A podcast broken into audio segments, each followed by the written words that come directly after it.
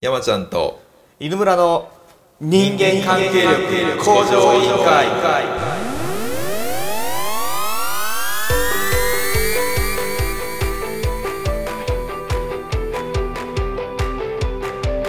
この番組は仕事も家庭も恋愛も全てうまくいくストレングスファインダーとサイグラムを利用したポッドキャストです。どうぞお楽しみください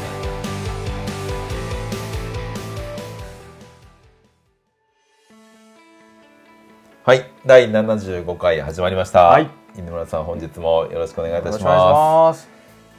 前回74回でですね、はいはい。服装の話をしてたんですけど、うん。まあ自分らしく着た方がいいのかと、うんうん。相手に喜んでもらえるようなことを意識して着た方がいいのかと、誰がどれが自分らしいのかっていう話をしてまして、まあそれはねあの早々に結論が出てたわけなんですけど、うんうん74回ね聞いていただければ分かるんですけどその後の話がねちょっと衝撃的すぎて、はいはい。ちょっとその話を今日ちょっと取り上げてみたいなと思いますよね。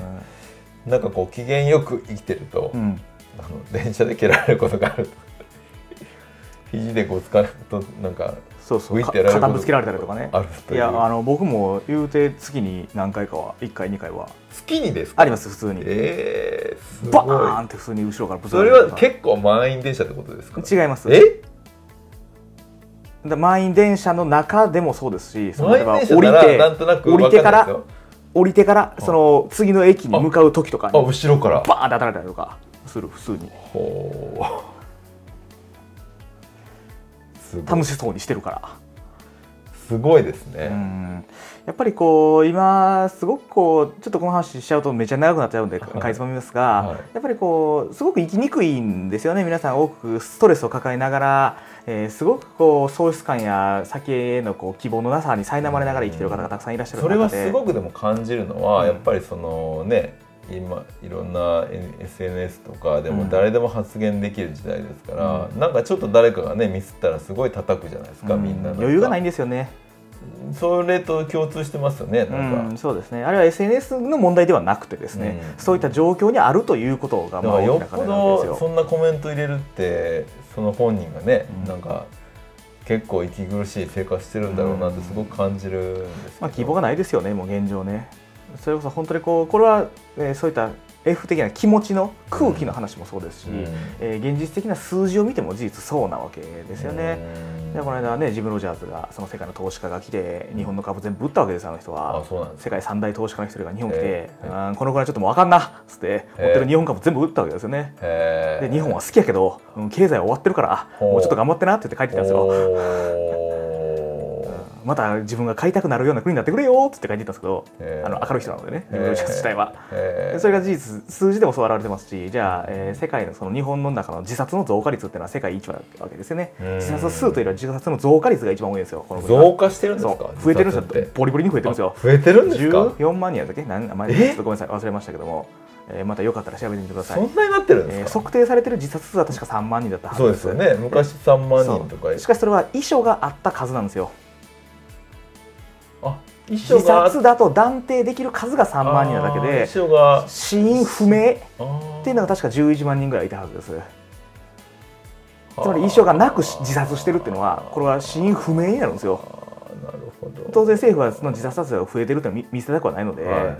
えーそういう表発表の仕方になりますが実際にはそれはあこれはあんまりこれ言うと非常に危ないのでもしかしたらカットした方がいいかもしれませんけども、ね。はい、はい若干危ないですのであれですが、はい。はいまあまあちょっとあまりこううまくい。きにくい時代であるというのは事実あって。へでそこから社会の先行きが。界的に見ても多い、うーんとね今はあ一番ではないですよね。ん何がですか？そのその14万人。日本が一番です。あ一番なん増加数がですね。あ増加数。そう。だからその例えばじゃあ紛争地域なんか死んでる数は多いですよ。まあそうですね。の銃で撃たれたりとかしてるわけですから、はいはい。それは別にいわざ自分自らの自殺したわけじゃないですよね。はい。だから今その世界の中で日本とアメリカだけがこの状態にあるわけですね。あアメリカも多いもう日本とアメリカっていうのは結局同じ教育を受けてますので戦後からですね。やっぱそれのジレンマのその谷間に綺麗にはまってるんですよ今じゃあ北欧っていうのは逆にそうじゃないわけですね。スウェーデンとかフィンランドとか。北欧ってそんなことないんですか？今は全然違うレベルにありますよね。例えば今やってる SDGs なんて話がありますが、はい。はいあれは先進国あの辺北欧なんかは強いですよね。そういう生き方である。もちろん彼らは彼らで別の課題がまたあるんですけども。ちょっと話ずれますけど、はい。それは北欧の人たちは何をモチベーションに生きてるというかその何を幸せと感じて生きてるんですかね？日々です。日々？成熟感がやっぱすごいじゃないですか、うん、まあのそういう教育なのでね。結局教育なんで人間っていうのは。そういう私もまあ観光でしか行ったことないですけど、まあそのデンマークとかフィンランドとかうんうん。行くと、まあなんかあのすごい成熟感を感じるそうですね。精神まあの落ち着いてるんですよねみんな街自体も、人もね。そうですね。うん。いや逆にわからないですけど勝手な思い込みで、うん。でまあ老後もね安心ですようん。あそこはね、うん。あのもう消費税はねすごく高く取ってるし、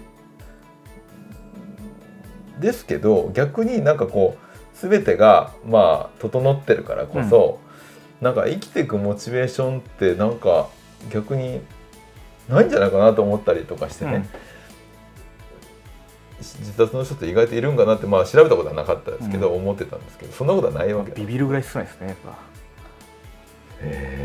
そうなんですね、ま比較するとですがね、はいはいまあ、もちろん人口の比率もあるんですが、うん。そういうのをちゃんと鳴らして同じ人口だとしたとしても比率はやっぱ少ないわけですよ。うん。やった時にその別にこれはどちらがいいということでもないんですね、うん前回もお話ししたように、うん。是非があるわけじゃなくて、うん。いろんなうん。価値観や制度があるというだけなんですが、ただまあなんでしょうね。じゃあ向こうの方々っていうのは、うん。うん何かを追ってないですよね。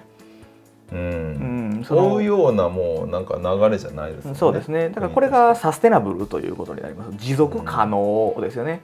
うん。これが Sustainable Development Goals が SDGs でございますから、うん。持続可能な社会を作るということなんですが、うん。結局その循環していくということ。うん何かを紡いでいくんだという考え方ですね。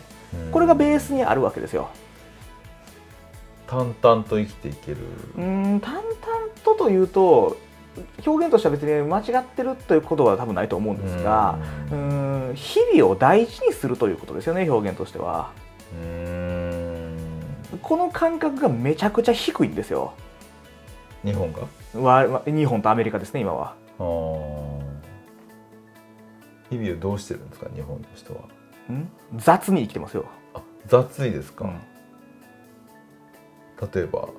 うーんちゃんと寝るとかしっかり朝ごはん食べるとかお洗濯干してる時に太陽気持ちいいなと思うとかうん。通勤してる花綺麗に咲いてんなって思うとかうん。ないですね。雑。そういうところを雑ということになるわけですね。味わってないってことですか？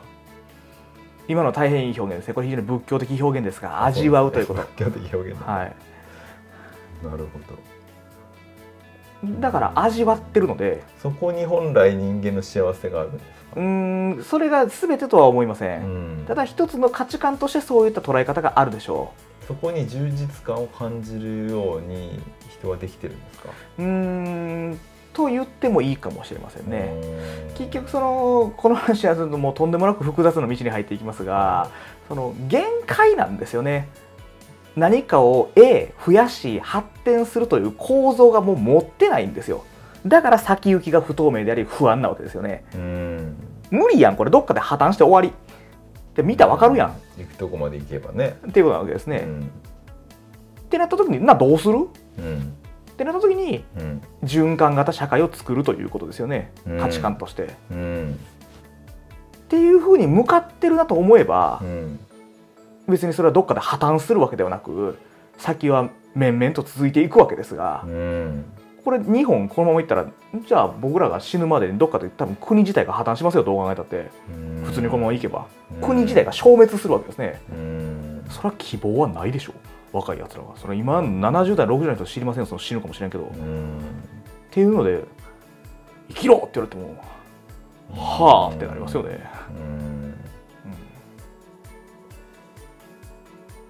なんか頑張らないといけないみたいなね、うん。こう空気感で教えられてきたというだから頑張り方間違えてんですよね。うん。何を頑張るかが違うんですよもう。ん。う頑張りどころが違うんです、うん。興味あります？はい。そのなんだろうなその頑張るということが、結果成果を追うということ。あるいはもうなんだろうなうーん何か利益を上げるということはい。に寄りすぎてるんですね。そうですね。またこれ次回に多分持ち越されるでしょうけども、うんうん。それもいるんですよ。あいるんですね。それがなかったら破綻しますんで。あそれがなかっても破綻する？でもそれははい。ベースにあるもんでありそれを目的にして生きるもんじゃないんですよ。うん。なるほど。手段なんでそれは、はいはい。そこがすげ替わってるんですよね。うん。拡大することを目的にしてる限りはうん。どっかで破綻しますよそらまあ、拡大しし続けていくわけですからね。限界いきますよね、でなった時に何のためにじゃあ生きてるのか、うん、それをするための手段としてお金を稼ぐ。うん。これ別に意味が違いますんで。うん。その考え方を持つ。何のために生きてるのあなたは。うん。ここを問わないといけないもんう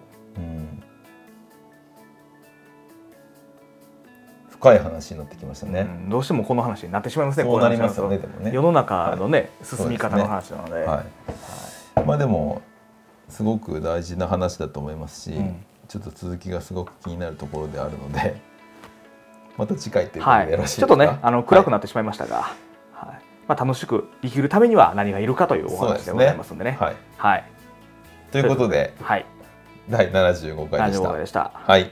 ありがとうございました